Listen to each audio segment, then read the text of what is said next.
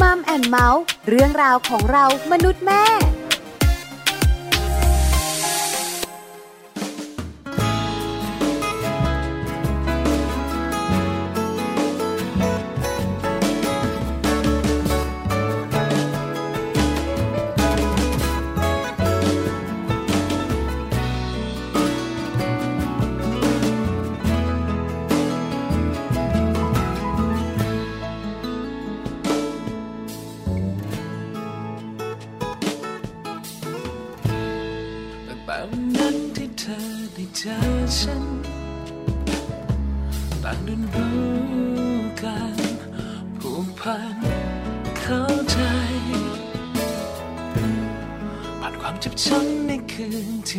cloud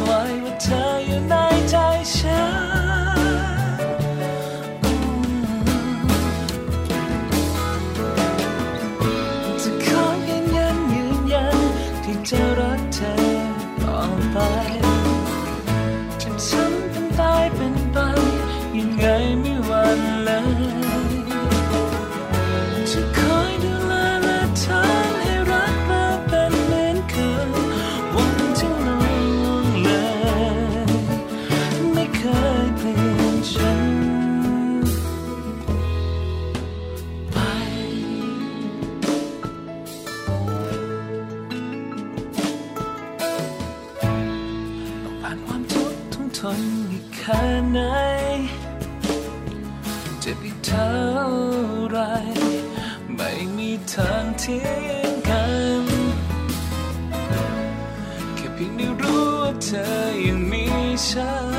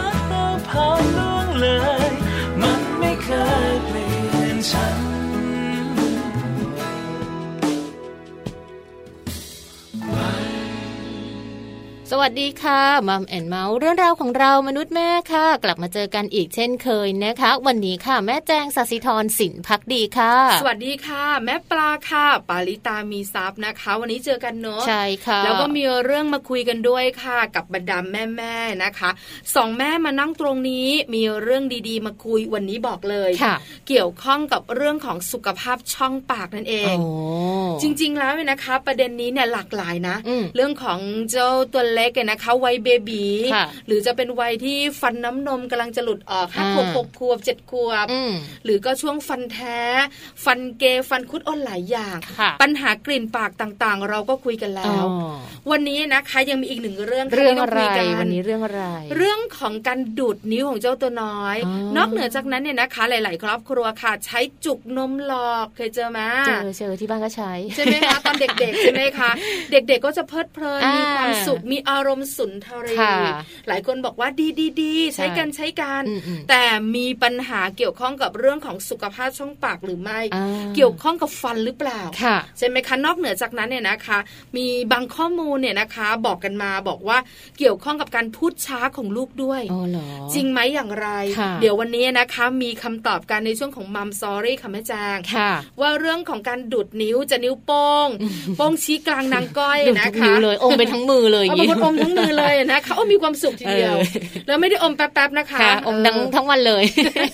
แล้วก็มีจุกนมหลอกนะคะ บางคนติดนะอืมอืมอืมถ้าไม่มีจุกนมหลอกนอนไม่หลับก็มีเหมือนก็กันอมทั้งวันทั้งคืนอันนี้ก็ไม่อาจจะไม่ดีเนาะเออออาจจะมีเป็นปัญหาเรื่องของฟันเหมือนเคยอ่านเจอเหมือนกันนะคะ เป็นปัญหาเรื่องของฟัน แต่ว่าเรื่องของการขึ้นของฟันนี่ไม่แน่ใจเหมือนกัน ใช่แล้วนะคะค่ะเดี๋ยววันนี้ได้คำตอบแน่นอนกับผู้รู้ของเราค่ะ คุณอาหมอฟันของน้องๆเนี่ยนะคะค่ะหรือว่าคุณหมอฟันของพวกเราอ่าเดี๋ยวเราคุยกันในช่วงมัมซอรี่ค่ะค่ะแล้วก็ในช่วงของโลกใบจิ๋วนะคะ How to ชิวๆของคุณพ่อและคุณแม่ค่ะแม่แป๋มนิธิดาแสงสิงแก้วนะคะ วันนี้บอกเลยค่ะว่า เราจะหนีไวรัสเล่นกับลูกอยู่ที่บ้านนะคะ แล้วก็ตอนนี้เนี่ยเป็นตอนต่อเนื่องจากครั้งที่แล้วด้วยค่ะ ใช่แล้วละค่ะอืมนอกเหนือจากนั้นเนี่ยนะคะ Happy Tip for Mom ของเราค่ะวันนี้ไม่มีไม่ได้อ่าเพราะวันนี้นะคะเกี่ยวข้องกับเรื่องของอาหารการกินใช่ค่ะโดยเฉพาะเมนูไข่อ่ากินไข่วันละฟองต้มใช่ไหม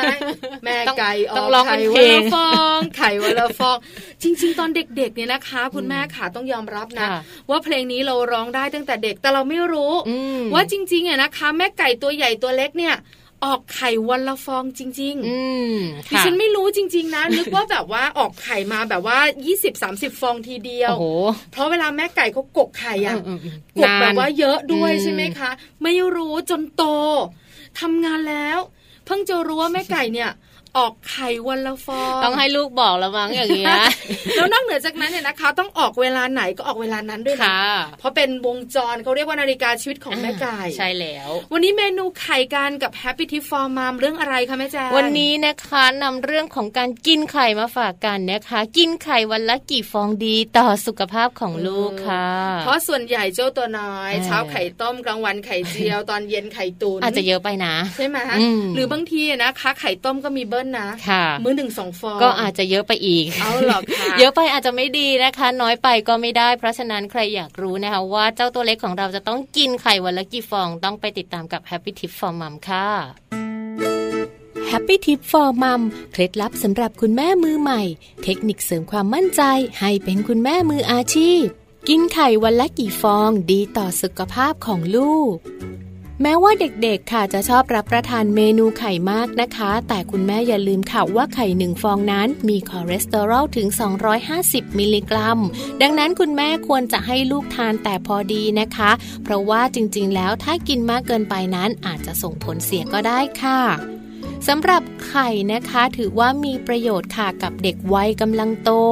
ไข่มีโปรตีนสูงนะคะ เพราะว่าในหนึ่งฟองจะมีโปรตีนอยู่ถึง 6 กรัม ซึ่งถือว่าเป็นแหล่งโปรตีนที่ดีเหมาะกับคนทุกๆ วัย โดยเฉพาะกับลูกของเราค่ะ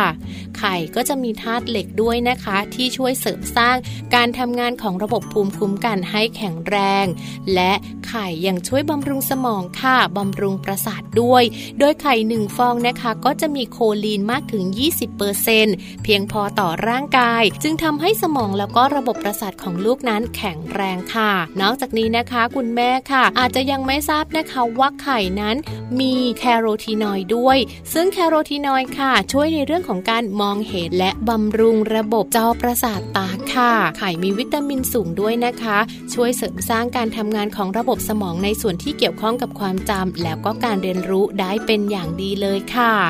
ในเด็กวัย 6 เดือนนะคะ ควรจะต้องกินไข่แดงประมาณครึ่งใบค่ะ บดผสมกับข้าว และเมื่อโตมานะคะเมื่ออายุ 7 เดือนขึ้นไปค่ะ จนถึงวัยรุ่นเนี่ยสามารถที่จะรับประทานไข่ได้วันละ 1 ฟองนะคะ แต่ถ้าชอบกินมากก็ควรกินได้ไม่เกินวันละ 2 ฟองค่ะ ส่วนผู้ใหญ่ถ้าหากว่าเป็นสุขภาพปกติสามารถรับประทานได้ 3-4 ฟองต่อสัปดาห์เลยนะคะ ดังนั้นลูกของเราเองค่ะ ก็ควรจะต้องรับประทานไข่ให้เพียงพอนะคะ แล้วก็ต้องพอดีกับปริมาณที่ร่างกายต้องการด้วย อย่าลืมนะคะ ทานไข่อย่างเดียวได้ประโยชน์ไม่เพียงพอค่ะ ต้องรับประทานอาหารให้หลากหลาย แล้วก็ครบทั้ง5หมู่ด้วยนะคะ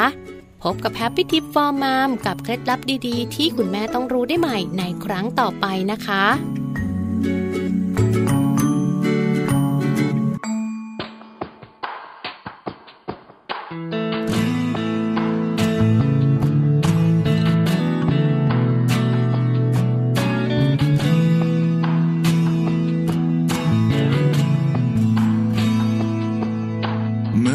ที่มองไม่เจอใคร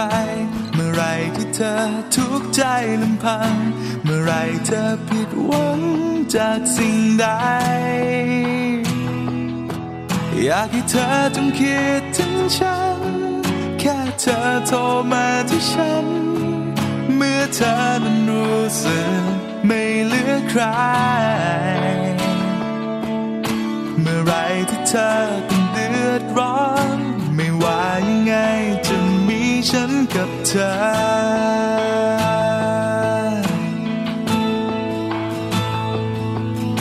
เมื่อไรมีคนดูแลเอาใจ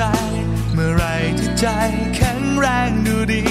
เมื่อไรที่ชีวิตเธอสดใส ไม่จำเป็นต้องคิดถึงฉัน ช่วงวันดีๆฉันนั้น เพียงให้เธออยู่ตรงนั้นไป เมื่อไรที่เธอปลอดภัยแล้ว ก็เจะเป็นคนสุดท้ายที่จะพบเธอ ไม่ว่าชีวิตของเธอนั้นแบบไหนแค่คอยรู้เท่านั้นว่าเธอไม่ ยวดายไม่ว่าวันนี้หรือวันไหนขอให้เธอนั้นจำไว้ ยังเหลือคนคนหนึ่งฉันคน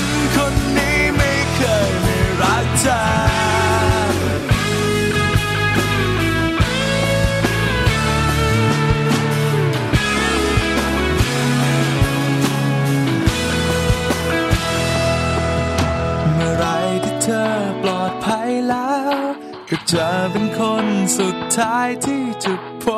บเธอ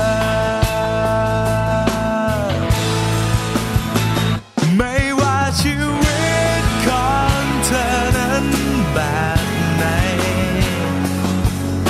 แค่คอยรู้เท่านั้นว่าเธอ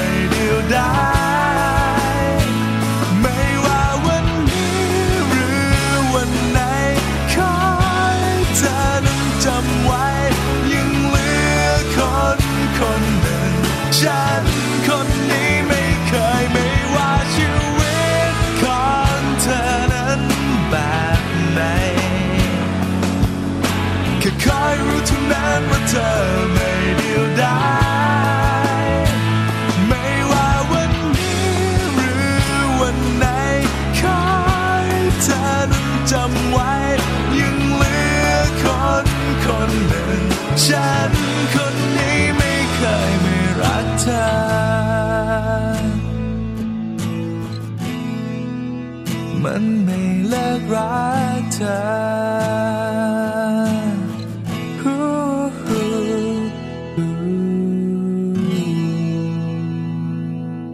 ค่ะในช่วงนี้ ค่ะ มีข้อมูลดีๆ มาฝากกันนะคะ ปัญหาของลูกๆค่ะ ที่เกิดขึ้นกับคุณแม่หลาย ๆ คนเลยนั่นก็คือเรื่องราวของปัญหาการนอนกรนค่ะ เพราะว่าการนอนกรนของลูกเนี่ยมันจริง ๆ มันส่งผลเสียเยอะแยะมากมายเลยเนอะแม่ปลาใช่แล้วล่ะค่ะ แต่ก่อนจะเข้าสู่เรื่องที่เราจะคุยกันค่ะแม่แจงอืมคุณผู้ฟัง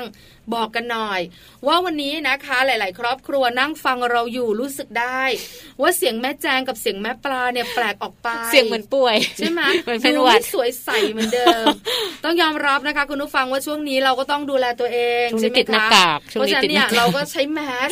แล้วก็จัดรายการโดยการอืมใส่ใส่แมสใส่ด้วยแมสมา เสียงก็เลยเหมือนคนป่วยอยู่ตลอดใช่เวลาค่ะนี่นั่งจับอยู่ตลอดเวลาเลยกระดกไปกระดกมาที่สำคัญอยากบอกคุณผู้ฟังนะคะว่าแมสเนี่ยทำให้เราจัดรายการเหนื่อยขึ้น พูดผ่านแมสเนี่ยนะคะ ใช้พลังเยอะนะคะแม่แจ้ใช่งถูกไหมค่ะถูกไหมถูกต้องแล้วไหนแมสเนี่ยนะคะ พูดไปหลุดไป ต้องบอกคุณผู้ฟังว่าวันนี้นะคะ หรืออีกหลาย ๆ วันต่อจากนี้อืมอาจจะมีเสียงแบบนี้ใช่เข้าใจกันนะเพื่อจะความปลอดภัยของเราจะได้ให้คุณพ่อคุณแม่ได้ฟังแบบชินชินๆเนาะเออแบบทำไมเสียงบี้จังอะไรอย่างนี้ใช่แล้วสถานการณ์ดีขึ้นเมื่อไหร่เราสองคนจะกลับมาเสียงใสเหมือนเดิมจริงนะเหรอคะจะใส่ไหม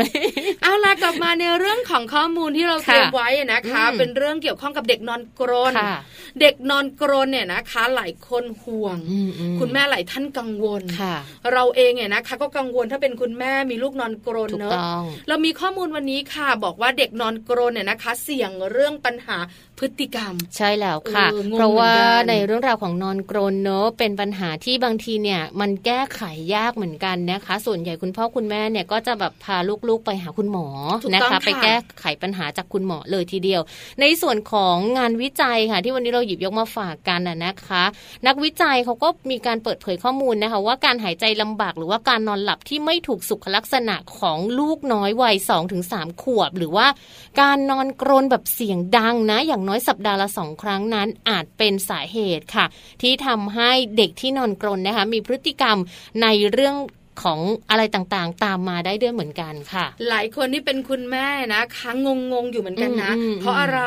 เพราะว่าส่วนใหญ่แล้วเนี่ยนะคะ พอพูดถึงนอนกรนอืมเราที่เป็นคุณแม่ก็จะเป็นห่วงเรื่องของปัญหาสุขภาพอย่างแจงก็เหมือนกันใช่ไหมปัญหาสุขภาพใช่ถูกไหมคะค่ะนอนกรนแบบนี้เนี่ยแต่ข้อมูลผลงานวิจัยอืมอืมบอกว่าจะมีการเสี่ยงเรื่องพฤติกรรมค่ะพฤติกรรมกับการแสดงออกแบบนี้อืมเออเราก็สงสัยเหมือนกัน คุณแม่หลายท่านสงสัยเหมือนเราค่ะงั้นข้อมูลเราต้องบอกต่อแล้วล่ะค่ะ ใช่ค่ะ เพราะว่าเราหยิบยกข้อมูลมาจากดรดีนเบบี้นะคะนักจิตประสาทวิทยาจากซินซินเนติค่ะ เจ้าของผลงานวิจัยชิ้นนี้เลยนะคะ ท่านได้ออกมาเปิดเผยถึงงานวิจัยชิ้นนี้ค่ะ เกี่ยวกับเรื่องของปัญหาการนอนกรนเรื้อรังในเด็กปฐมวัยนะคะว่า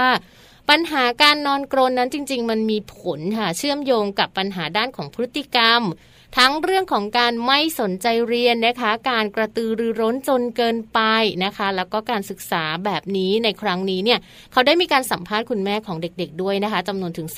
249 รายเลยค่ะแม่ปลา ใช่แล้วล่ะค่ะอืมสัมภาษณ์คุณแม่เรื่องอะไรกันค่ะสัมภาษณ์คุณแม่เกี่ยวกับรูปแบบการนอนหลับของลูกไงอืมแล้วก็พฤติกรรมของเด็กๆค่ะ โดยคุณแม่ของเด็กคนนึงเนี่ยนะคะเล่าให้ฟังด้วยค่ะบอกว่าตัวเองอะมีลูกสาวเว้ยนะคะ แล้วลูกสาวของตัวเองก็นอนกรนค่ะตั้งแต่อายุประมาณสองขวบอืโอ้มโหถือว่าเด็กมากเลยนะคะค่ะแล้วเสียงกรนเนี่ยนะคะ ของลูกสาวเนี่ยดังอืมดังขนาดไหนดังขนาดที่ไปรบกวนการนอนของสมาชิกคนอื่นๆในบ้านด้วย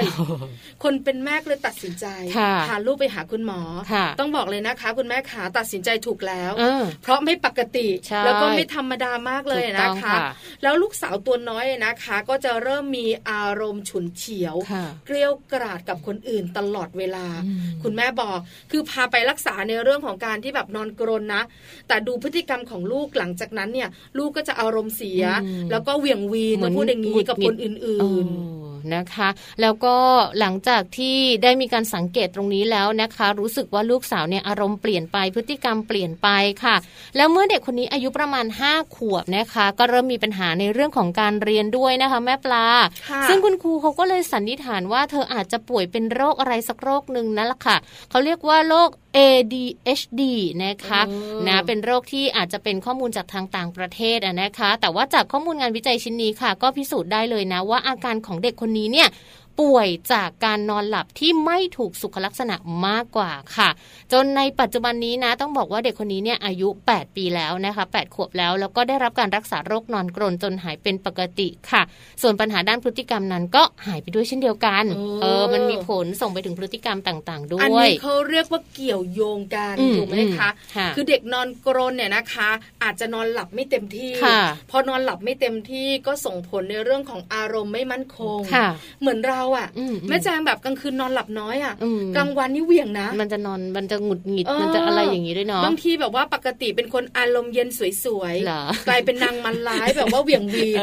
ปกติวีนสามีคนเดียวอืมอันนี้วีนหลายคนใช่ไหมคะเวลาเราเราหงุดหงิดเนาะอ่าเวลาเรานอนไม่พอค่ะนอนไม่พอเด็กๆก็เหมือนกันใช่การนอนกรนของเขาอาจจะเป็นการนอนไม่ถูกสุขลักษณะอืมทำให้เขานอนหลับแบบไม่มีคุณภาพค่ะแต่เขาไม่ได้ตื่นนะอืมแต่เขานอนหลับแต่เหมือนหลับไม่มีคุณภาพตื่นบ่อยหรือว่ารู้สึกแบบยังไงอะแบบนอนหลับไม่สนิทเหมือน ผวาตลอดเวลาหรืออะไรอย่างนี้ด้วยเหมือนกันนะคะใช่แล้วค่ะแม่แจงขาเราก็เลยทำให้ส่งผลต่ออารมณ์ของเขาอืมใช่แต่พอเขาหายค่ะทุกนออย่างก็ดีกรหมนดไม่กรนค่ะใช่ไหมคะนอนหลับสนิทคุณภาพการนอนดีเยี่ยมอืมอืมก็กลายเป็นเด็กปกติอารมอืณ์มดีเหมือนเดิม ใช่เหมือนกับนะคะลูกชายแจงเหมือนกันนะคะ แต่ของแจงเนี่ยจะเป็นประมาณสักห้าขวบ ตอนนั้นอ๋อที่เขาห้าขวบกรนดังมากแม่ปค่ะลาคือปิดประตูห้องแล้วว่าเราออกไปอีกห้องนึยังงเรายังได้ยิได้นยินเลยเสียงกรนเขาน่ากลัวเลย ใช่ก็หาหมอเหมือนเดิมอ๋อใช่นะคะแล้วก็ต้องพาไปหาหมอ แล้วก็หายไหมหายค่ะ สรุปว่าเขาก็เป็นต่อมอะดีนอยด์โตอ๋ออืมแล้วพฤติกรรมของเขาล่ะคะมีอารมณ์แบบอารมณ์ฉุนเฉียว หรือว่าอารมณ์เบี่ยงวีนบ้างไหมยัง เพราะยังว่าไม่ค่อยเราเราไม่ได้แบบรอให้ผ่านไปนานอ๋อพอเราเริ่มรู้สึกว่า เอ้ยทำไมเขากลดังอย่างเงี้ยค่ะ ประมาณสักสามสี่วันเราก็เริ่มแบบหาหมอดีกว่าไหมอะไรเงี้ยค่ะไปถามหมอ คือเราพยายามหาข้อมูลตามอินเทอร์เน็ตแล้ว แล้วเราก็พาไปหาหมอก็เอ่อ ไปหมอเฉพาะทางเลยค่ะค่ะ ว่าเป็นอย่างนี้อย่างนี้เรื่องของการนอน หมอก็แบบพาเอ็กซเรย์เลยนะ ก็ดูหมอเขาก็บอกว่าเป็นต่อมอะดีนอยด์โต อันนี้เป็นเรื่องปกติเด็กทุกคนจะเป็นมีโอกาสมีโอกาสเป็นแต่ว่าไม่ต้องผ่าตัดก็ได้อืมคือเราไม่ใช่เป็นเด็กอ้วน เราไม่ได้อ๋อมีปัญหาค่ะเรื่องของน้ำหนักน้ำหนักอะไรอย่างเงี้ยก็คือกินเยอะๆออกกำลังกายเยอะๆพอเราออกกำลังกายเยอะๆข้างในมันก็จะแข็งแรงร่างกายอืมสูบฉีด เลือดสูบฉีดแล้วก็ อะไรนะ การกินช่วยทำให้ร่างกายแบบเจริญเติบโตได้ดี อาจจะกินน้อยไปนิดนึงไหมหรืออะไรอย่างเงี้ยค่ะไอ้เจ้าต่อมอิลินอยด์ตัวนี้มันก็เลยโตขึ้เอนอถูกต้องพอจัดการตามที่คุณหมอบอกค่ะ ทุกอย่างหายเลยหายปกติใช่อ่านะคะนะเพราะฉะนั้นคุณแม่ที่ฟังรายการอยู่นะคะ ไม่ต้องกังวลอืมถ้าลูกของเรามีพฤติกรรมแบบนี้ค่ะเราก็พาไปหาคุณหมอเฉใช่พาะทางสามารถแก้ไขได้ ใช่แก้ไขได้นะคะ แล้วก็การรักษาไม่ยุ่งยากเลถูกยต้องใช่ไหมคะอาจจะแล้วแต่ว่าเราจะเป็นแบบไหนแล้วอแต่ย่างกไรรณีเนอะใช่ไหม เอาละนี่คือข้อมูลที่เราบอกกันเนี่ยนะคะ ว่าจริง ๆ แล้วเด็กๆเนี่ยนะคะ ที่นอนกรนเสี่ยงกับพฤติกรรมของเขาเหมือนกันอืมแล้วก็บอกเหตุผลงานวิจัยเรียบร้อยแล้วค่ะนะคะ ข้อมูลดีๆ ตรงนี้นะคะจาก www.manager.co.th ด้วยค่ะเอาล่ะแม่แจนเดี๋ยวเราพักกันสักครู่หนึ่งคุณผู้ฟังด้วยนะคะค่ะแล้วช่วงนักกลับมาอืมเรามารู้กันดีกว่าค่ะ เรื่องการดูดนิ้วอืมจุกนมหลอกค่ะส่งผลอย่างไรต่อฟันลูกน้อยกับมัมซอรี่ช่วงหน้าค่ะ ถึ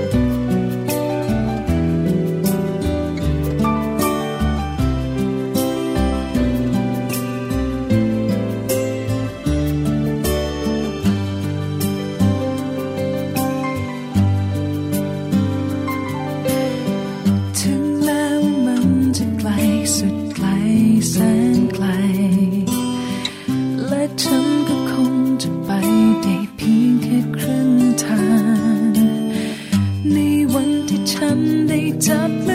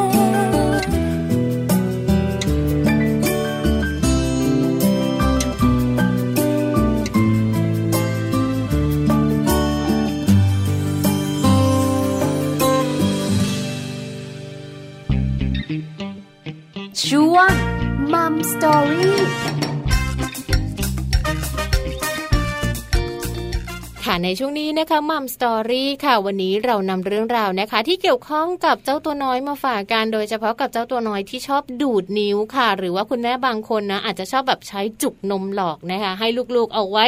อมเอาไว้ดูดทดแทน เวลาใช่ที่แบบว่างๆเวลาเผลอๆเวลาไม่ได้กินนมแล้วนะคะ ซึ่งการดูดนิ้วหรือว่าการใช้จุกนมหลอกนั้นจริง ๆ แล้วมันจะส่งผลอะไรต่อฟันลูกน้อยบ้าง วันนี้เรามีข้อมูลมาฝากกันด้วยค่ะแม่ปลา ใช้แล้วค่ะแม่จางค่ะจุกนมหลอกกันดุดนิ้วเนี่ยนะคะ เด็กๆเขาฟินอืมต้องพูดแบบนี้เออเดี๋ยวนี้ต้องภาษาแบบนี้นะใช่ไหมคะฟินคือเขาแบบว่ามีอารมณ์สุนทรีมีความสุขของเขาค่ะมันเพลิดเพลินอืมแล้วเด็กๆก็ชอบด้วยนะคะ แล้วคุณแม่หลาย ๆ ครอบครัวนะคะ ก็มีจุกนมหลอกให้ด้วยค่ะจะได้ฟินกันให้เต็มที่อืมแต่คุณแม่ขาเดี๋ยวมาฟังข้อมูลนี้ ว่าจริง ๆ แล้วการดูดนิ้วเนี่ยนะคะโป้งชี้กลางนางก้อยค่ะหรือบางคนเข้าไปทั้งมือเลยนะคะ ดูดจบจับกันสนุกสนานค่ะหรือมีจุกนมหลอกจะส่งผลอย่างไรต่อฟันลูกน้อยอืมวันนี้นะคะ เรามีคุณหมอฟันที่ใจดีมาให้ข้อมูลกับเราค่ะ ค่ะ ทันตแพทย์หญิงวราพันธ์ตันพัฒนาอนันต์นะคะ ท่านเป็นหัวหน้ากลุ่มงานทันตกรรมโรงพยาบาลนายายอาม ที่จังหวัดจันทบุรี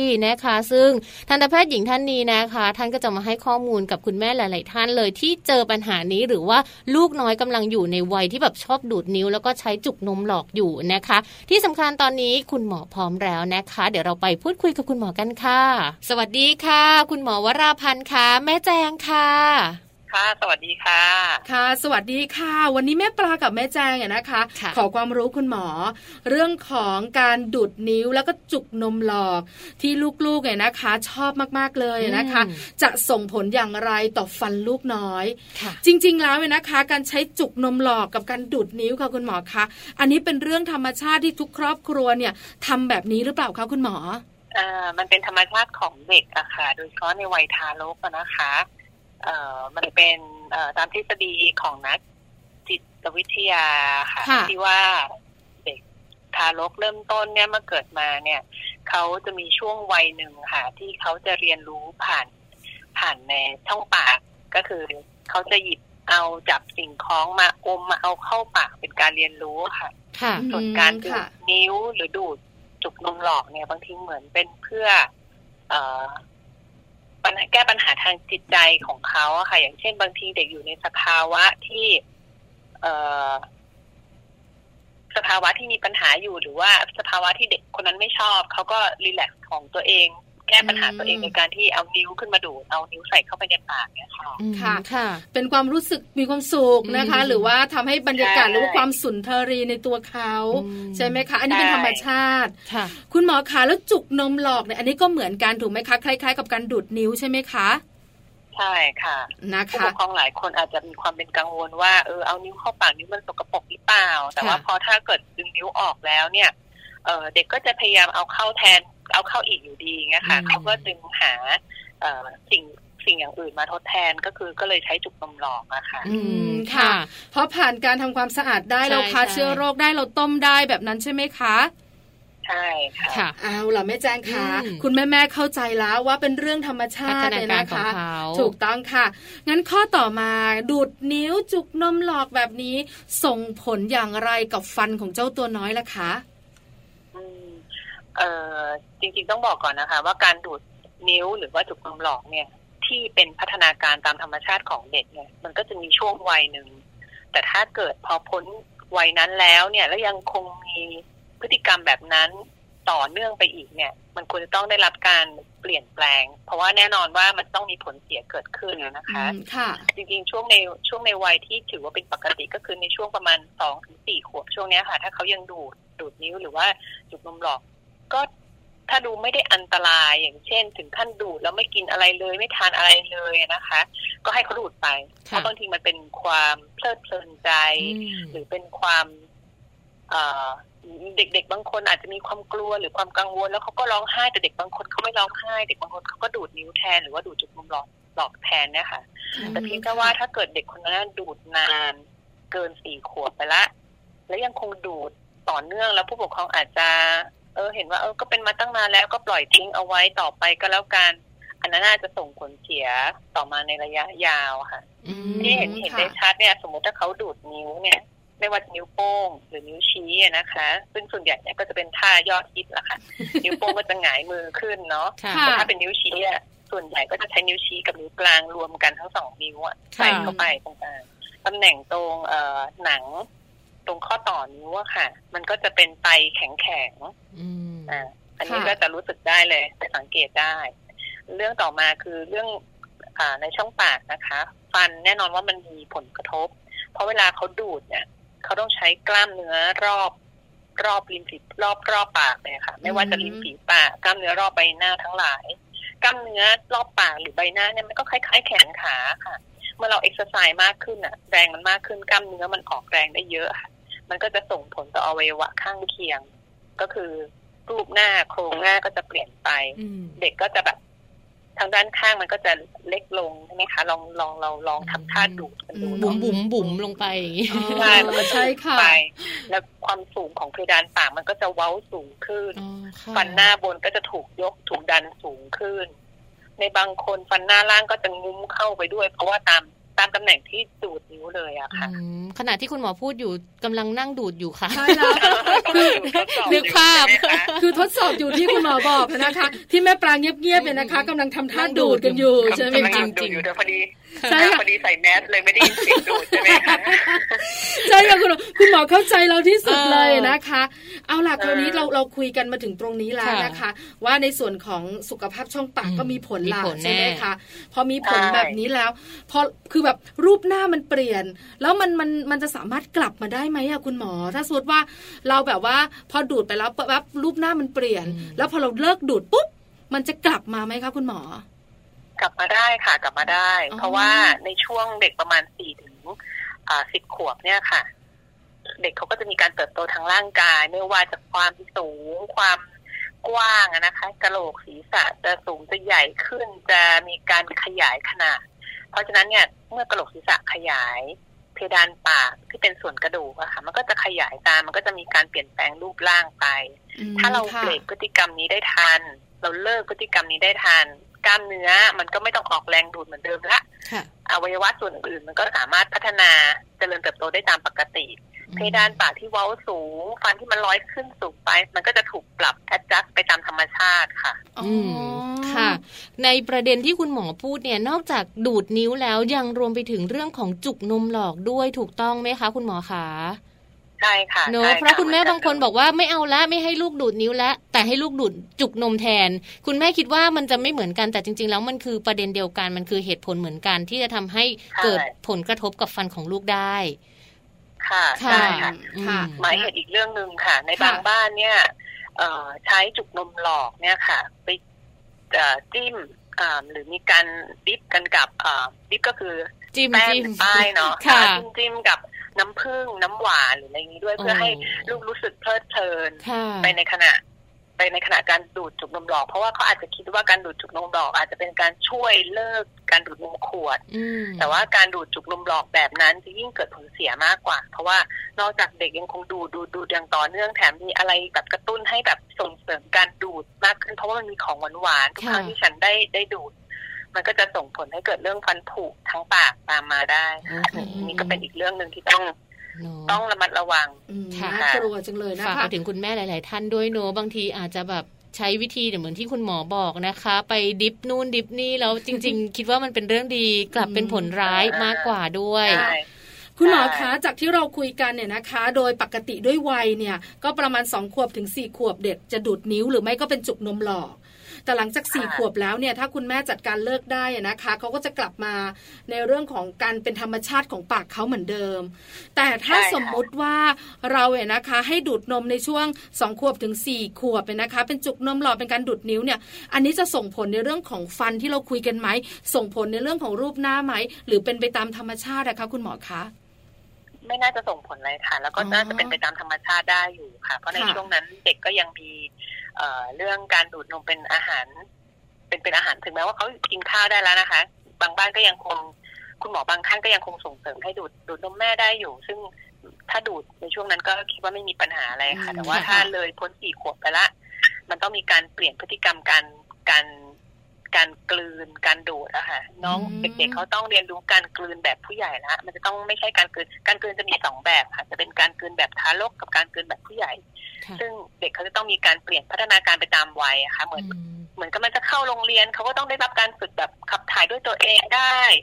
เอ่อบอกว่าหนูปวดฉี่หรือหนูต้องการเข้าห้องน้ำหรือหนูหิวข้าวอะไรเงี้ย คือมันเป็นพัฒนาการไปตามวัยเพราะฉะนั้นเนี่ยถ้าถึงวัยแล้วเราไม่ส่งเสริมให้เขามีพัฒนาการตามธรรมชาติตามวัยที่ถูกต้อง มันเหมือนเราไปชะงักเขาไว้ไปหยุดเขาไว้ค่ะจะส่งผลเสียตามมา อืมค่ะค่ะข้อควรระวังก็คือหลังจากสี่ขวบเป็นต้นไปใช่คุณแม่แล้วก็คุณพ่อและคนในครอบครัวเนี่ยต้องดูแลเรื่องนี้นะคะอ่าคุณหมอคะใช่ค่ะแล้วนอกเหนือจากเรื่องของโครงหน้า เรื่องของฟันเนี่ยนะคะ ที่มันเปลี่ยนจุดต่างๆ เนี่ย เรื่องการออกเสียงหรือการพูดเนี่ยมันเกี่ยวกันไหมอะคะกับการที่เราให้ลูกดูดนิ้วหรือว่าใช้จุกนมหลอกเกินอายุของเขาอะค่ะ อ๋อ เกี่ยวกันแน่นอนค่ะ แต่ว่ามันเป็นผลพลอยได้เป็นผลต่อเนื่องมาจากการที่ตำแหน่งของฟัน มันเสียสมดุลไปนะคะค่ะ อย่างเช่น เมื่อใส่นิ้วเข้าไปทดแทนที่เนี่ย ถ้าเราเอานิ้วออกเราจะพบว่าฟันหน้าบนกับฟันหน้าล่างค่ะ มันจะมีช่องโหว่กว้าง ขนาดพอดีที่นิ้วใส่ได้อืมซึ่งนั้นเนี่ยถ้าเป็นแบบนั้นเนี่ยเวลาเขาออกเสียง เวลาเขาพูด ลมมันก็จะซอดลอดผ่านตรงช่องนั้นอ๋อค่ะค่ะจะทำให้การออกเสียงผิดปกติในบางคำในบางค่ะตัวอักษร ค่ะ ค่ะอืมอืมนะคะ ส่งผลแน่นอนเลยนะคะ คุณหมอคะแล้วอย่างนี้ค่ะ ถ้าหากว่าลูกวัยสักสี่ขวบน่าจะอยู่ในวัยอนุบาล แล้วถ้าเขาเลิกไม่ได้ไม่ยอมเลิกค่ะ คุณแม่จะต้องทำยังไง มีวิธีการแบบที่อ่อนโยนหรือว่าแบบค่อยเป็นค่อยไปแบบไหนบ้าง คุณหมอแนะนำคุณแม่หน่อยได้ไหมคะ เราก็มีตั้งแต่ยาเบาๆไปจนถึงยาแรงยาแรงเลยราช่วงนี้ใช้คำว่ายาแรงอ่าอ่าค่ะค่ะเราก็มีตั้งแต่เลเวลต่ำๆไปจนถึงเลเวลแรงนะค่ะคะตอนแรก ๆ ก็อาจจะต้องเป็นการพูดคุย อันนี้ก็แล้วแต่สัมพันธภาพระหว่าง พ่อแม่กับลูกว่าเราเลี้ยงมาแบบไหนอืมเราพูดคุยกับเขาด้วยเหตุผลมากน้อยขนาดไหนค่ะในเด็กบางคนเนี่ย เราไม่เคยจะ พูดคุยกันแบบด้วยเหตุผลกันมาตลอดแล้วอยู่ดีๆ เราจะไปพูดคุยด้วยเหตุผล อาจจะไม่ฟังอืมอาจจะต้องเพิ่มสเต็ปในในในการจัดการหรือมาตรการในการจัดการปัญหาเพิ่มขึ้นนะนะคะค่ะแต่มันก็มีตั้งแต่การพูดคุยอธิบายข้อดีข้อเสียอ่าแล้วก็อาจจะเอาเขาเรียกว่าเป็น peer pressure ก็คือเอาเพื่อนๆ เอาอืมสังคมแวดล้อมรอบข้างเนี่ย มาเป็นตัวกล่าวอ้างอิงถึงอย่างเช่นหนูเห็นเพื่อนพี่ พี่คนบ้านบ้านข้างๆ เห็นไหมนะพี่เขาก็ไม่ได้ทำแบบนี้นะ ไม่งั้นฟันจะไม่สวยค่ะอะไรอย่างเงี้ยค่ะ แล้วก็สามารถเปรียบเทียบได้ค่ะอืมแต่ถ้าเกิดยังคงค่ะเอาไม่อยู่ มันก็มี step up ขึ้นไปอีกค่ะ อย่างเช่นอ่าเอาพลาสเตอร์ยามาพันนิ้วในตำแหน่งที่เขาชอบดูดอืมอ่า บางบ้านก็ใช้บอระเพ็ดบางบ้านใช้ยามองเออยาแรงบางบ้านใช้ใช่ก็ก็แล้วแต่ level up แล้วแต่ว่าอะก็เปลี่ยนไปเรื่อยเนาะค่ะบางบ้านใช้ผ้าไอเนี้ยค่ะผ้าก๊อซที่พันแผลค่ะอืมค่ะแต่ว่าก็มีมีฟีดแบ็กกลับมาหลาย ๆ คนเหมือนกันค่ะหมอคะก็ทำตามแล้ว เด็กเขาก็ดึงออกค่ะเขารู้สึกตัวเขาก็เอาเข้าไปดูดไปอืมอะค่ะไรแบบเนี้ยค่ะ มันก็ปรับขึ้นไปเรื่อย ๆ ค่ะ จน จนถึงขนาดว่าถ้าเขาไม่ให้ความร่วมมือ เราอาจต้องมีการใส่อุปกรณ์ คล้ายๆ เป็นเครื่องมือป้องกันไม่ให้เขาดูดนิ้วเข้าไปในปากเด็กค่ะอันนั้นจะเป็นทางเลือกท้ายๆอะนะคะ ซึ่งทันตแพทย์ก็จะเป็นคนพิจารณาทำอีกทีหนึ่งอ๋อม นะคะค่ะนะคะ เพราะว่าจริง ๆ หลาย ๆ บ้านเนี่ยอาจจะเจอปัญหานี้อยู่ลูกชอบดูดตลอดเวลาหรือว่าเผลอไม่ได้เลย นั่งดูดนิ้ว คุณครูดึงนิ้วออกก็ร้องแบบ โอ้ยเสียงดังเลยนะคะ บางบ้านนี่หนักเลยค่ะใช่คุณหมอคะ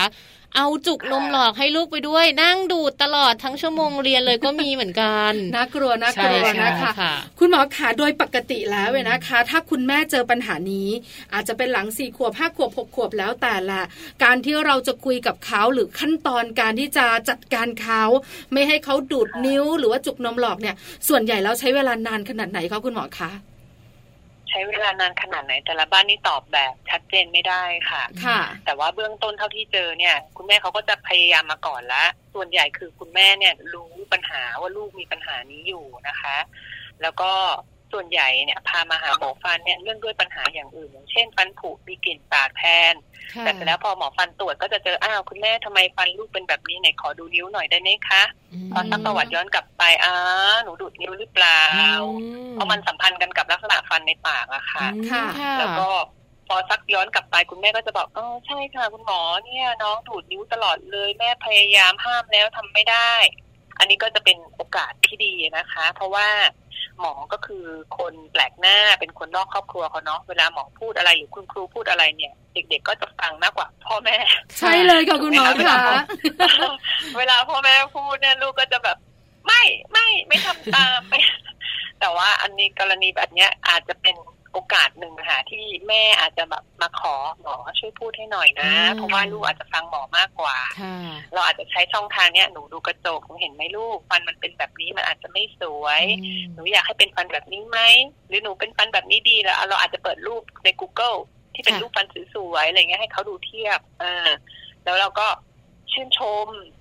เอ่อวิธีการสำหรับแก้ปัญหานี้อะค่ะ มีอยู่สองเรื่องหลัก ๆ ก็คือการเบรกการห้าม การลงโทษ ยาทำฟังกับอีกทางหนึ่งก็คือชื่นชมให้รางวัลเมื่อเขาไม่ทำค่ะซึ่งปัญหาเนี้ยค่ะ การชื่นชมให้รางวัลเนี่ย จะได้ผลที่ดีกว่า การให้รางวัลอาจจะเป็นเพียงแค่ว่าเอออ่าเรามาลองกันดูนะ ถ้าหนูแบบอยากจะเลิกนะอะคุณแม่กำหนดวันมาให้เวลากันเจ็ดวันในหนึ่งสัปดาห์นี้ ถ้าหนูทำได้วันนี้หนูไม่ดูดนิ้วนะคะ แม่จะติดสติ๊กเกอร์ให้หนึ่งดวงอ๋อแล้วเราสะค่ะสะสมสติกเกอร์กัน อย่างเช่น หนูครบห้าดวง แม่จะพาไปซื้อตุ๊กตาที่หนูชอบ หรือวันนี้เราจะกินไอติมกันหรืออะไรอย่างเงี้ยค่ะมค่ะเล็กๆเป็นรางวัลน้อยๆให้เขาค่ะใช่ไม่ต้องชิ้นใหญ่ค่ะ ค่ะนะคะ เมื่อกี้มีคุณหมอพูดมาประโยคนึงคุณหมอบอกว่าบางทีเนี่ย ลูกอาจจะมีปัญหาเรื่องของกลิ่นปากด้วย อันนี้เกี่ยวข้องกับการดูดนิ้วแล้วก็การดูดจุกนมหลอกด้วยหรือเปล่าคะคุณหมอคะ ก็อาจจะเกี่ยวเนื่องจากว่าการที่เขาดูดนานๆเนี่ยค่ะ มันก็เอ่อปริมาณน้ำลายหรือเอ่อสภาวะสิ่งแวดล้อมในช่องปากเนี่ยค่ะ มันมันไม่ปกติเนาะแล้วก็เด็กบางคนพอดูดแล้วมันมีช่องว่างที่ปากเนี่ยค่ะ เวลาหลับเขาอ้าปาก มันมันมันเหมือนเขาหลับอ้าปากค่ะมันก็ค่ะมีการหายใจทางปาก ปากแห้ง พอปากแห้งมากขึ้น มันก็จะรู้สึกว่าเด็กเขามีกลิ่นในช่องปากได้ค่ะอืมมันเป็นผล ต่อเนื่องกันมา แต่อาจจะไม่ได้ทุกคนนะคะค่ะค่ะนะคะค่ะวันนี้ครบถ้วนนะคะใช่ได้ความรู้นะคะจากคุณหมอค่ะแล้วก็ได้คำแนะนำดีๆด้วยนะคะ คุณแม่หลายท่านก็ต้องลองเลือกดูอืมนะคะ เบาไปหาหนักจะก่อนใช้ยาขนาดไหนเลเวลไหนแล้วแต่เลยใช่ไหมคะคุณหมอคะค่ะ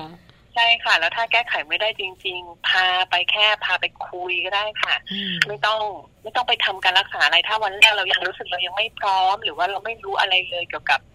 การทำฟันเด็กอะไรเงี้ยค่ะ พาไปคุย พาไปหาหมอเฉพาะทางกันก่อน นะหมอคะก็จะมีคำแนะนำเบื้องต้นให้ค่ะ อืมนะคะวันนี้ค่ะข้อมูลครบถ้วนเลยทีเดียวนะคะ สามารถแก้ปัญหาได้แน่นอนนะคะ เรื่องของปัญหาลูกชอบดูดนิ้วหรือว่าลูกชอบดูดจุกนมหลอกค่ะ รายการมาแมนเมาส์ค่ะ ขอบพระคุณคุณหมอนะคะทันตแพทย์หญิงวราพันธ์ตันพัฒนาอนันต์เป็นอย่างสูงเลยค่ะ ที่วันนี้คุณหมอนะคะ รวมพูดคุยไขข้อสงสัยค่ะ แล้วก็มีการแนะนำวิธีการไปถึงแม่ๆทุก ๆท่านด้วยค่ะ ขอบพระคุณคุณหมอค่ะ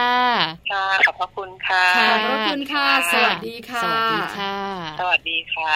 ค่ะ เราได้รับข้อมูลดีๆนะคะ จากคุณหมอค่ะ ทันตแพทย์หญิงวราพันธ์ ตันพัฒนาอนันต์หัวหน้ากลุ่มงานทันตกรรมโรงพยาบาลนายายอามจังหวัดจันทบุรีนะคะ ข้อมูลดีๆ แบบนี้ค่ะนำไปใช้ได้เลยเนอะสำหรับคุณแม่หลาย ๆ ท่านค่ะ ใช่แล้วล่ะค่ะ โดยรวมๆแล้วนะคะ ส่งผลเสียในเรื่องของรูปหน้าค่ะเรื่องของในส่วนของฟันฟันเนี่ยนะคะ ที่จะขึ้นมาอาจจะมีการแบบว่าเกเรไปบ้างนะคะใช่นอกเหนือจากนั้นเรื่องการออกเสียงด้วยค่ะกลิ่นปากก็มาอันนี่คือข้อเสียโดยรวมๆเนี่ยนะคะ ส่วนการดูแลแก้ไขเนี่ยค่ะก็มีตั้งแต่ยาแรงยาเบาเลยนะคะเลเวลแบบต่ำๆก่อนหลายวิธีเลย แต่ที่คุณหมอแนะนำเนี่ยนะคะ ส่วนใหญ่แล้วที่สำเร็จก็คือการที่สัญญาหน่อยว่าอ๋อจะมีการให้ราให้งรางวัวัลลแต่รางวัลนั้นอาจจะเป็นสิ่งเล็ก ๆ น้อค่ะยๆอย่างเช่นให้ดาวกันไว้ก่อน ถ้าหนูไม่ดูดนิ้ววันนี้ค่ะครบห้าดาวเมื่อไหร่เดี๋ยวไปกินไอศครีมกันใช่เด็กๆก็จะชอบค่ะวิธีนี้ส่วนใหญ่จะสำเร็จเนอะเนี่ยนะอาจจะคะได้ผลหรือไม่นะคะหลาย ๆ ครอบครัวก็ใช้ในการที่จะแบบว่าใช้บอลเพชรเนี่ยป้ายในส่วนของนิ้วของลูกจังใช้ หรือเป็นจะเป็นในส่วนของอะไรนะที่มันแบบยาหมองอะไรอย่างเงี้ยเพื่ให้อย่ามองนี่โหดไป ให้เขาเข็ดให้เขาเข็ดใช่ใช่ไหมใช่คะลองดูลองดูนะคะ มากมายหลากหลายวิธีลองนำไปใช้กันเนี่ยนะคะ เพื่อสุขภาพของลูกค่ะ โดยเฉพาะเรื่องของสุขภาพช่องปากหนูนะคะ ก็นำมาฝากกันค่ะในช่วงนี้นะคะหม่ำสตอรี่แต่ว่าเดี๋ยวช่วงหน้าค่ะ โลกใบจิ๋วนะคะ How to ชิวๆของคุณพ่อและคุณแม่ค่ะ แม่แปมนิธิดาแสงสิงแก้วของพวกเรา มีข้อมูลดีๆมาฝากกันนะคะ จะเป็นเรื่องอะไรเดี๋ยวกลับมาค่ะ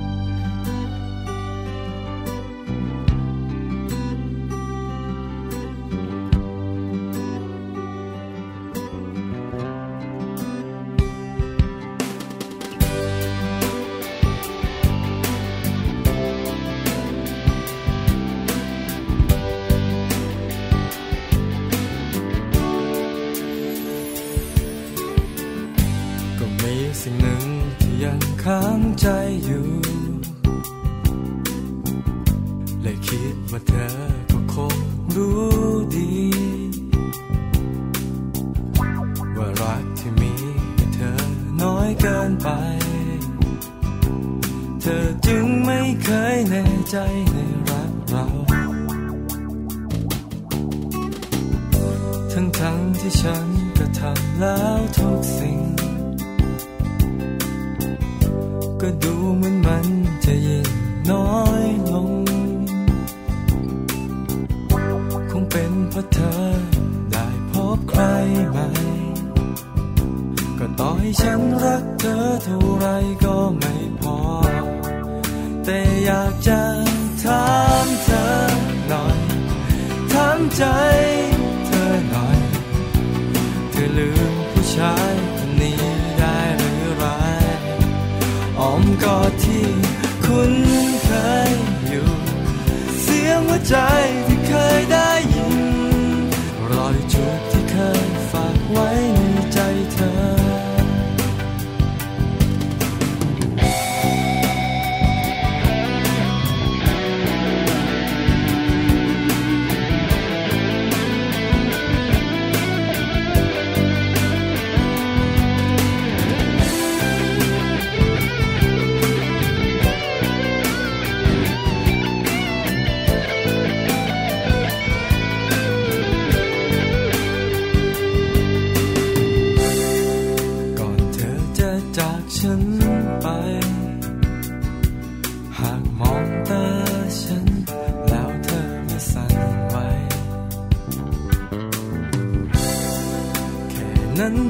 ร้อมจะเข้าใจ จะไม่ทำเธอ ให้เสียเวลา แค่อยากจะถามเธอหน่อยถามใจเธอหน่อยเธอลืมผู้ชายคนนี้ได้หรือไรอ้อมกอดที่คุ้นเคยอยู่ เสียงหัวใจที่เคยได้ยิน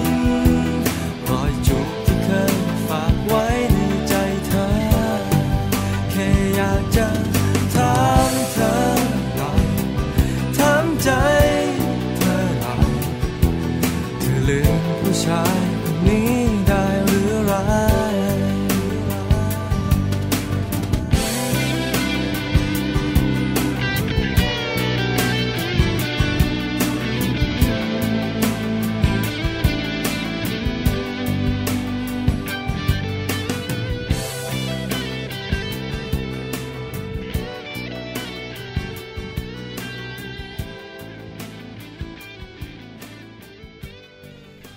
ในช่วงนี้นะคะ โลกใบจิ๋ว How to ชิวๆของคุณพ่อและคุณแม่ค่ะ แม่แปมนิติดาแสงสิงแก้วของพวกเรานะคะ มีข้อมูลดีๆมาฝากกันด้วยค่ะ เพราะว่าในช่วงนี้เหมือนกันเนอะเป็นช่วงแบบปิดเทอมด้วยค่ะ ลูกก็ไม่ค่อยได้ออกไปเรียนหนังสือข้างนอก คุณพ่อคุณแม่เองบางทีอาจจะต้องอยู่บ้านเล่นกับลูกค่ะ เพราะว่าบางทีเป็นเรื่องของแบบ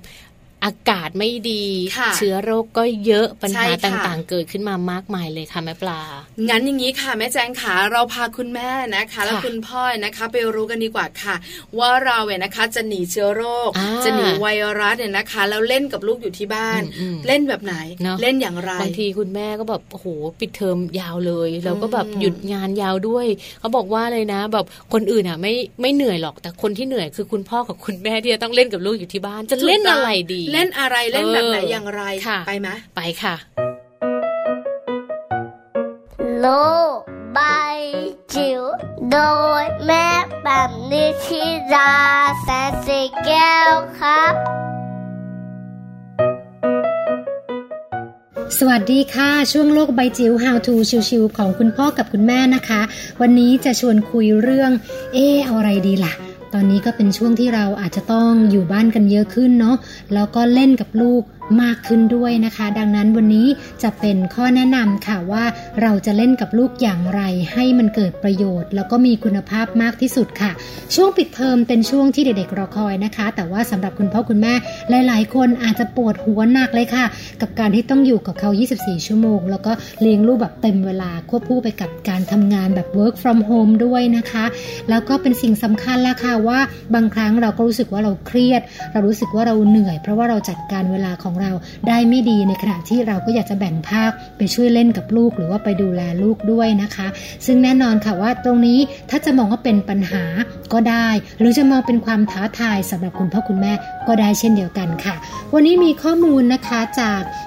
สถาบันสุขภาพจิตเด็กและวัยรุ่นราชนครินนะคะพูดให้ข้อมูลเกี่ยวกับเรื่องของการปิดเทอม แล้วก็การที่ลูกๆต้องอยู่ที่บ้านมากขึ้นนะคะ ว่าจริงๆแล้วเนี่ยมันไม่สำคัญหรอกว่าเราใช้เวลากับลูกมากแค่ไหน แต่สิ่งที่น่าจะถามตัวเองก็คือว่าเวลาที่เราใช้ไปกับลูกนั้น มีคุณภาพมากแค่ไหนมากกว่า บางครั้งอาจจะเป็นระยะเวลาสั้น ๆนะคะ แต่ว่าโอ้โหมันเต็มมันเปี่ยมไปด้วยคุณภาพ แน่นอนว่าไอ้ความรู้สึกนี้มันจะเข้าไปฝังแน่นอยู่ในหัวจิตหัวใจของลูกของเรานะคะ ถ้าจะพูดถึงกลุ่มเด็กประมาณอนุบาลนะคะ หรือประถมตอนต้นก็จะเป็นวัยที่กำลังเริ่มเรียนรู้ แล้วก็เป็นวัยที่เด็กส่วนใหญ่อาจจะยังไม่ค่อยมีความพร้อม ในเรื่องของวิชาการมากนักดังนั้นจึงต้องเรียนรู้ผ่านการเล่นเยอะ ๆ ค่ะ เพราะว่าการเล่นจะเป็นวิธีการที่จะทำให้เด็กๆ ได้เปิดประสบการณ์ที่หลากหลาย แล้วก็ส่งผลต่อการเรียนรู้ แล้วก็ที่สำคัญทักษะชีวิตที่มีมากกว่า แล้วก็จะส่งผลในระยะยาวต่อความพร้อม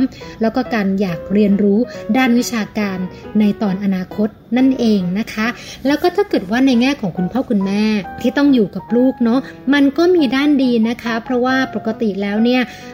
ถ้าเกิดตอนที่เราทำงานอยู่นอกบ้านเนี่ยโอกาสในการจะใช้ชีวิตใกล้ลูกเนี่ยน้อยมากเลยกลับมาบางทีก็ค่ำละลูกก็เข้านอนแล้วนะคะ แต่ว่าถ้าเกิดเป็นช่วงนี้บางครั้งก็อาจจะมองเป็นโอกาสค่ะว่าคุณพ่อคุณแม่สามารถใช้เวลาอยู่กับลูกได้อย่างมากขึ้นนะคะ แต่ว่าเวลาตรงนั้นก็ควรจะเป็นเวลาที่เป็นคุณภาพด้วยเราให้โฟกัสเราให้สมาธิเราให้ใจต่อกิจกรรมที่เราทำกับลูกเสมอนะคะ ดังนั้นก็จะเป็นข้อแนะนำแล้วค่ะว่า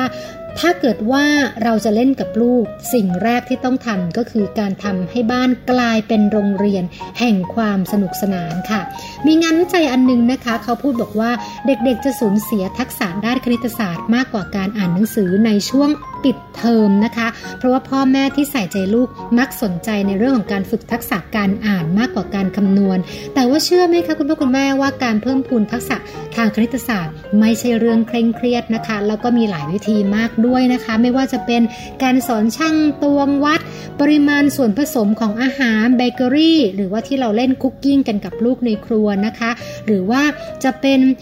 การผสม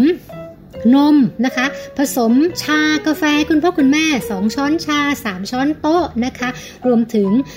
การสอนเรื่องเศษส่วนง่ายๆ แล้วก็การซื้อของในร้านสะดวกซื้อนะคะ ถ้ามี 20 บาทเนาะจะซื้ออะไรได้บ้างพวกนี้ถือเป็นทักษะทางคณิตศาสตร์ แบบง่ายๆ ที่รับรองว่าลูกๆเรียนแล้ว ต้องสนุกสนานแล้วก็สร้างกระชับความสัมพันธ์ในครอบครัวได้เป็นอย่างดีค่ะ เดี๋ยวตอนถัดไปนะคะ จะมาชวนคุยกันต่อเพราะว่ายังมี วิธีการเทคนิคในการจัดบ้านให้กลายเป็นโรงเรียนแห่งความสนุกสนานได้อีกหลาย ๆ แง่มุมเลยค่ะ รอติดตามฟังนะคะ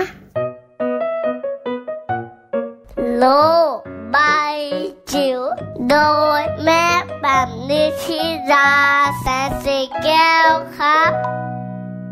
ได้รับข้อมูลกันไปแล้วนะคะ ตอนนี้คุณแม่คุณพ่อท่านไหนอยู่ที่บ้านค่ะ มีกิจกรรมดีๆ เล่นกับลูกเยอะแยะมากมายเลยนะคะ ไม่ต้องออกไปเล่นข้างนอกด้วย ใช่แล้วค่ะละค่ะเอาล่ะนี่คือมัมแอนเมาส์ของเราตั้งแต่ต้นชั่วโมงค่ะจนจบท้ายชั่วโมงนี้นะคะอืมมีเรื่องราวดีๆ มาฝากตลอดหนึ่งชั่วโมงเลยค่ะวันนี้เอาใจคุณแม่ใช่เอาใจคุณแม่ที่ดูแลเรื่องของสุขภาพช่องปากของลูกเป็นเรื่องสำคัญ ถูกต้องค่ะ ได้คำตอบไปแล้วเว้ยนะคะ วันนี้เราสองคนเนี่ยอยู่นานไม่ได้ละเหนื่อยค่ะ